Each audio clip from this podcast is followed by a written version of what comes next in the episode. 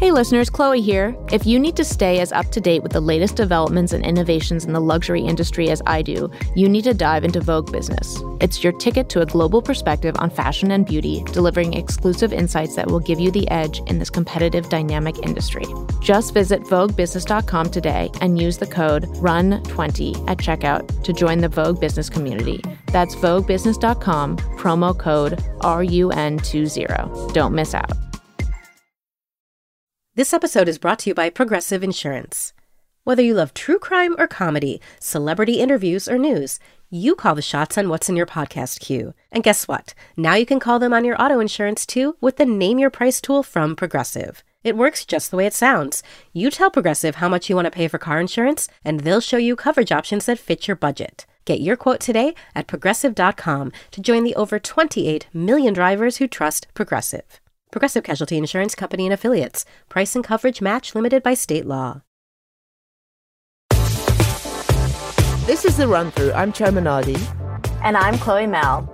And it is that time of year. Oh, yes, it is. The most important and exciting time of year around here. I feel like it's like a Christmas carol. I know. it's the most wonderful time. I mean, it's a September issue, guys, if you didn't already know. So, we wanted to talk to the woman who has made so many iconic September issues, the Wizard of Oz of September issues, uh, our boss, Anna Wintour.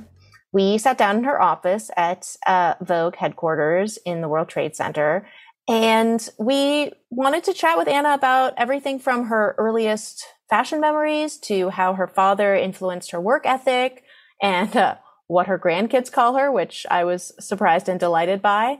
And of course, about the making of this year's incredible September issue. But of course, we started off by asking her about why the September issue is so important, about the making of this year's September issue, which of course had all the supers on it, all your faves Linda, Christy, Naomi, and Cindy. No last names needed. No, no none. last name needed for Anna either. No. Not on this podcast. No, anyway. no. Yes, well, obviously, the cover is always the most exciting thing for any issue, but particularly for the September issue, and working very, very closely with our colleagues, and particularly uh, at British Vogue, and particularly Edward Enninful, who who uh, is uh, the deputy uh, global editorial director of Vogue in Europe and editor in chief of British Vogue.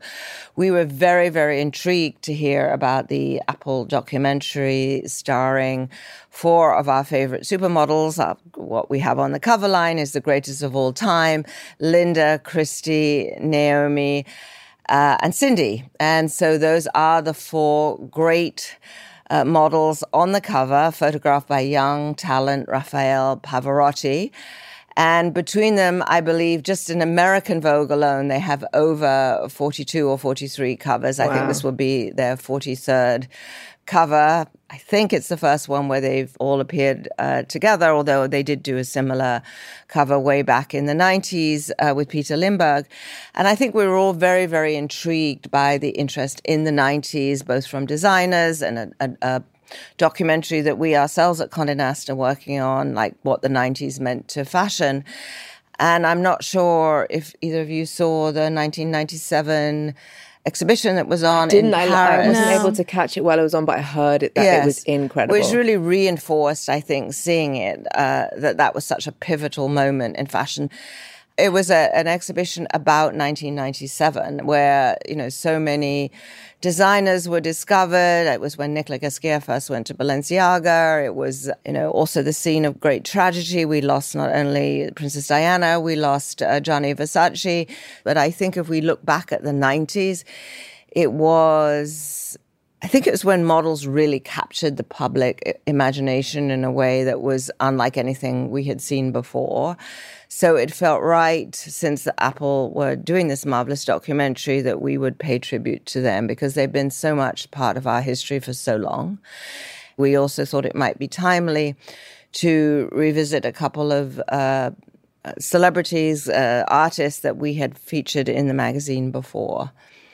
And Who are course, some examples of that? Well, one is the uh, young actor Josh O'Connor, whom we all, I think, came to our attention first with the film that name is going to escape me that was set in Yorkshire. Well, it was God's own country. which was the Yorkshire equivalent of Brokeback Mountain, um, uh, where in which Josh, I think, was truly extraordinary, and I think it's where he caught the attention of people like Stephen Daldry. But uh, he captured most people's uh, attention when he played the young Prince Charles in The Crown, and he is appearing we don't know when yet in in many movies. But the one that we were intrigued was was Challengers of course for me because it was a film about tennis with Zendaya and the young actor um, Mike Faist and he's remarkable in it. Even learnt under the guidance of Brad Gilbert to play tennis. Wow. And then Zadie Smith who's been in in the magazine and been, been with us um, many times why is the September issue such an important issue well, I think it's a combination of uh, our history that September has always been the most important month. I think it was amplified by the, the documentary that was made uh, many years ago, the September issue. I think there's an excitement around that time of the year, uh, fall close, uh, by nature maybe more more to look at, more to photograph, more to take videos of, more to talk about on podcasts uh, than than the spring collections, uh, as wonderful as they can be. I think there's just a sense of everything starting over when I think back to when I first started working at Vogue and was thinking about my first September issue, which actually had Naomi Campbell on the cover, I think I was a little bit naive in understanding the importance of that issue because to me, Naomi was the model of the moment. And I had absolutely no hesitation at that time in putting her on the cover or choosing her to be our cover star. But there was a sort of, um, peculiar ritual that you had to go through back then when you would present uh, the issue to uh, a number of executives, all of whom were men, and they were quite surprised and I think not a little um, nervous about the idea of having Naomi on that cover. But to me, there was absolutely no doubt. So it's a, a nice moment to have her back on the September issue in the company of, you know, great friends and collaborators for her and for us over many years. And of course, September now is is not just print; it's so many other things, as as you both Vogue know. World, yes, video and and digital and podcasts, podcasts and yes. everything else that yeah. makes up uh, content in Vogue today. But of course, you're absolutely right. Chioma was super excited about our second Vogue World, which is going to take place in in the UK. And um, I think after the success of Vogue World here in New York, we wanted to live up to its name and start to take it around the world. And we were very anxious to support the performing arts in the UK because they have had such uh, devastating government cuts. that will take place in a theatre. And it will be a tribute to theatre, musicals, uh, opera, dance, and everything else in between. And of course, fashion under the under the guidance and directorship of the great Stephen Daldry. And the net proceeds go to yes, all the ticket sales and also um, many very very generous donations that have also been given to us. They will all go to support different arts communities. That's super exciting. Anna, what's your first fashion memory? Well, I grew up in London at a time where you know fashion was breaking out in a way that it hadn't before and it became much more democratic and fun it was you know the late 60s early 70s and i think that what were you wearing were you wearing mini dresses i'm sure i was uh, but i think that it was a breaking down of class barriers and, and, and people mixing much more and not just being sort of boxed into into a certain way of life, which I think was certainly the the case in, in the 50s and, and a little bit in the 60s. I think it was a time of of great freedom and a breaking down of barriers. So that obviously was amplified by what people were wearing and also the music and film and, and culture all coming together. So it was a super exciting time. I'm not sure that I have a first fashion memory, but I certainly have a memory of everything being much more open. I mean, when I was you know, a very young girl, I, I, I, lived in a situation where you got dressed for dinner and women would leave the table after wow. the, the main. So the fact that that was all being thrown out the window was, you know, obviously great relief to me, and I'm sure to many. You've been to so many fashion shows. Uh, can you remember the first fashion show that had you on the edge of your seat, goosebump style? fashion shows are I like going to the movies. It's always about, or reading a book, it's about who's telling you the best story. Right. And it's so interesting to me how the designers in London who managed to make incredible shows with no money. And it's the way they produced uh, content for so many years with, with, with no money. They seem able to do it in a way. It, they could go bankrupt the next week, but they somehow managed to tell stories and to create an atmosphere and electricity around the work that they're doing in a way that is also, as we were talking about the, the 60s and the 70s, very free. And maybe they don't have the weight of a corporation or um, a P&L sort of weighing so heavily on their shoulders that they have that sense of freedom and exuberance that is always quite quite remarkable. So I wouldn't want to pick one Chioma. There've been so many, but I do always think that the English designers have a sense of storytelling you think about the great, late great Alexander McQueen or John Galliano or, or you know, some of the younger designers working in, in London today, they, they, they, they, tell a story in a way that I think is, is very enchanting. Mm, agreed. Anna, what are you excited about fashion wise for fall? What is the mood of fashion right now? Are there any, have you purchased any clothes yourself that you're excited to wear? Um, I'm not that organized. I haven't got that far. Um, I'm thinking, I'm trying to figure out what I'm going to wear to to Vogue World, but um, I was thinking maybe something gold. I like the fact that it's quite dressed and it's quite 90s, the way that uh, Edward showed in the brilliant portfolio that he did with all the the four girls. I love the evening story that we shot at the Pullman, uh, the Pullman Center. Uh, we also have an homage. We're back to British designers again, but uh, Gab went to uh, Japan for a wonderful story that was what we were calling glamorous punk. But really, I think in all of our minds, we were thinking about uh, the great Vivienne Westwood, who, who, sadly left us this this past year, and it was really a tribute to her style and her activism and a sense of breaking down barriers that we were talking about before, and her belief in her causes and her extraordinary energy and belief in everything that she did. And I think that tribute uh, in the streets of Tokyo is, is, is such a fun Vogue storytelling moment. The run through will be back in just a moment.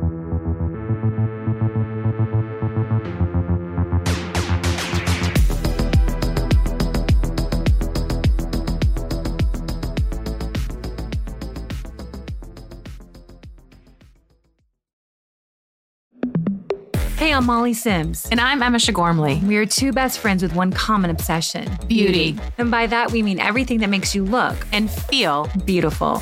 We tried it all and we've got your back. We'll be calling on all our favorite health experts, industry insiders, and friends to answer all your beauty questions. Consider us your beauty 411 and sometimes your 911. From how to fix brassy hair to the pros and cons of laser facials, and always with a cocktail in hand. Always. So be prepared to be obsessed. Check out Lipstick on the Rim wherever you get your podcasts. This podcast is supported by Macy's. Mother's Day is May 12th, and Macy's has the perfect gift guide to make picking something for mom easy this year. Shop by price, 25 and under to 100 and under, category like fragrances and handbags, or gift lists like for the mom who has everything or for grandma. Macy's has all the hottest gift ideas like Beats headphones, Polaroid cameras, Samsung smart TVs, and more. Go to Macy's.com slash gift finder to shop. That's Macy's.com slash gift finder today.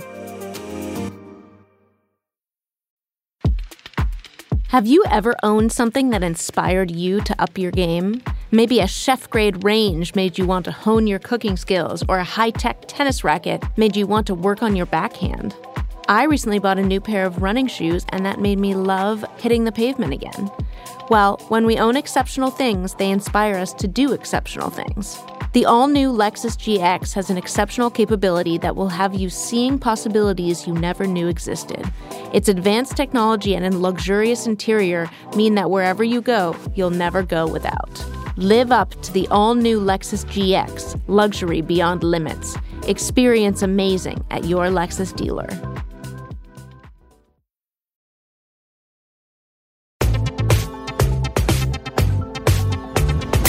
And I am curious what your schedule is like. You're so legendarily a workhorse, and what is what is Monday morning? Well, I'm just an early morning person. Uh, Chloe, I, I'm not someone that stays up late and goes to the after parties. So I do think it's a very helpful time for me to figure out the day, the week, the month. Uh, I look online at all the British newspapers. I read the New York Times. I read the Wall Street Journal. If there's All any- online, no print. no print. And if there's any any calls that I need to make to uh, any of our global colleagues, that's a great calm moment to do that. I go to the gym. I walk through Washington Square Park, which is always an interesting experience. and I, I try and be here, be in the office by eight eight eight fifteen to to start my day. So, what time do you actually wake up? Uh, quarter to five. wow. That's impressive. And I'm curious, I always have been amazed at your attention to detail, and especially now as your role has gotten more and more global. Mm-hmm. I still find that you will read every caption in the mm. magazine. Mm-hmm. Is there a lesson to be learned from that? Is there, do you ever feel like you wish you were less focused on the details because it's overwhelming, or is. I think I, I growing up with a with a father that that worked in in news and seeing his excitement and his energy around breaking news and breaking stories, I think that fed into me a great love of journalism and following a story and creating a story that I feel very lucky to have had and to have experienced, you know, throughout my life really. It's it's not a world that I've ever not had in my life. And I think that's what drives you, what channels caring and passion, and hopefully that uh, influences the people that you're working with. I was listening to an interview you talking about your father on on the way here this morning, and I was wondering if you had to describe to your father today, or he saw how different media is. How, what do you think he would be most surprised by, or what would be the biggest change from 50 years ago or 60 years ago? Well, you know, obviously his life was and his career was very much around print newspapers. Sure. But you have to remember, Chloe, when he was working, there were as much as eight to nine editions a day. oh my God. Yes, so it was just a non non-stop print, print, print Wow. of these different the racing edition, the morning edition, uh, you know, the midnight, ed- ed- you know. So it was just endless. So I, I think the volume it may have been more concentrated in one area, but it was just as big. And I think he would have been, as we all are, so excited by what media has become and uh, how you can reach so much so, so much bigger audience than you could when you were just a print publication. So I, I think he would have been thrilled, excited, and ready to start the day probably at four o'clock in the morning. So You're a night owl compared to him. no, he would leave very early. He would leave at six in the morning. Wow. Wow.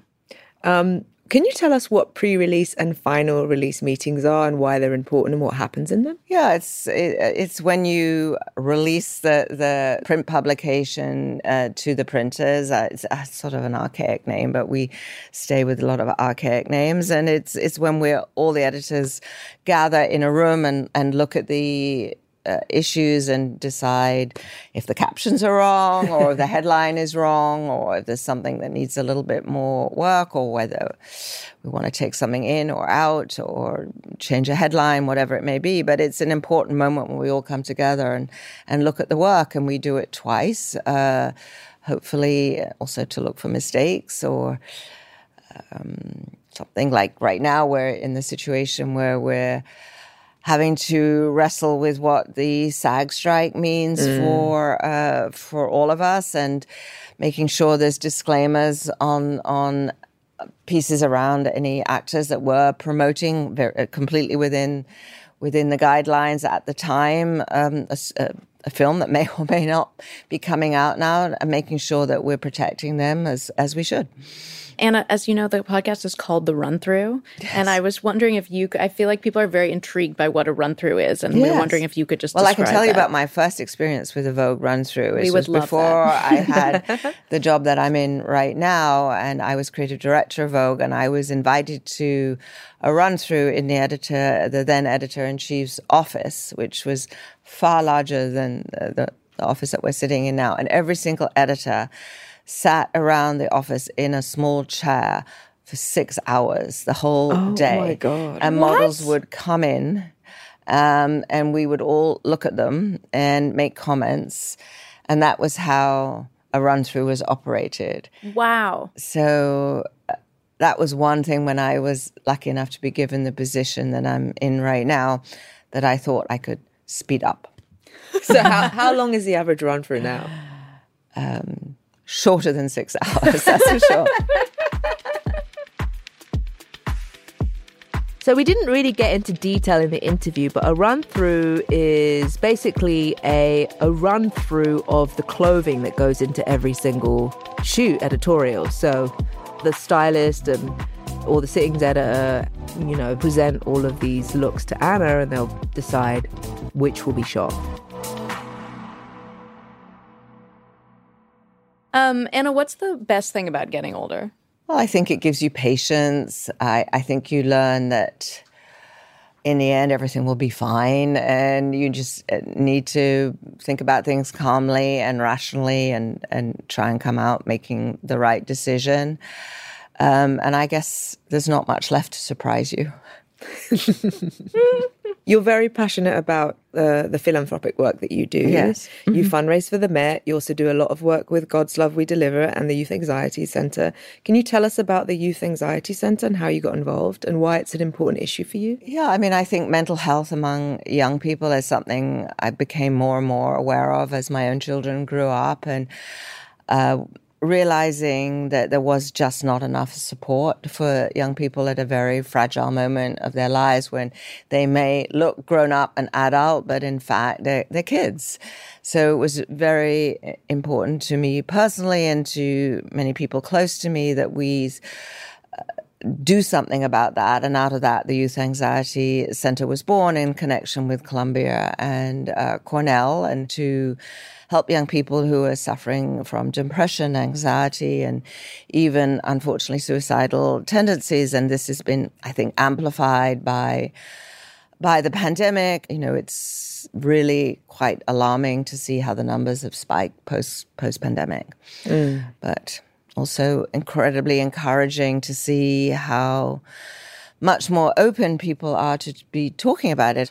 Anna, I was wondering um, if you would just tell us about your summer vacation. What are you going to do after the September issue comes out to sort of relax a bit? Um, well, what am I going to do? I have um, very lucky to have a garden that I love, and I spend a lot of time in in the garden, and I spend a lot of time playing tennis.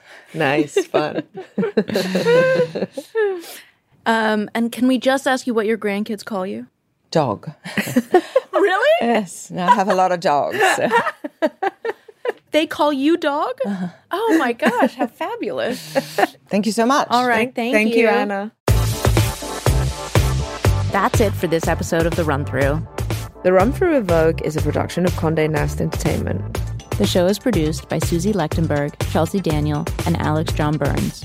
It's engineered by Jake Loomis, Gabe Quiroga, and Kevin Burasa, and mixed by Mike Kutchman. See you soon. Bye. Hi, guys. I'm Celeste, and I'm here with Jade and Emily, and we are so excited to announce our new show, After Hours. We're three female founders who became friends through, well, trauma bonding over entrepreneurship. These days, we come together after work to discuss the highs, lows, and hilarious moments we all experience as we build our companies in our 20s as first time founders. We're dishing advice, spilling secrets we wish we knew so you don't have to make the same mistakes we did, oversharing in the best ways, giving our legal teams anxiety, and peeling back the curtains behind startup life. So close your computers, we know it's hard, and pour yourself a glass of something because After Hours is now in session. This show is sponsored by BetterHelp. It's a simple truth. No matter who you are, mental health challenges can affect you, and how you manage them can make all the difference. That's why everyone should have access to mental health support that meets them where they are and helps them get through. BetterHelp provides online therapy on your schedule. It's flexible, simple to use, and more affordable than in person therapy. Connect with a licensed therapist selected just for you. Learn more at betterhelp.com. That's betterhelp.com.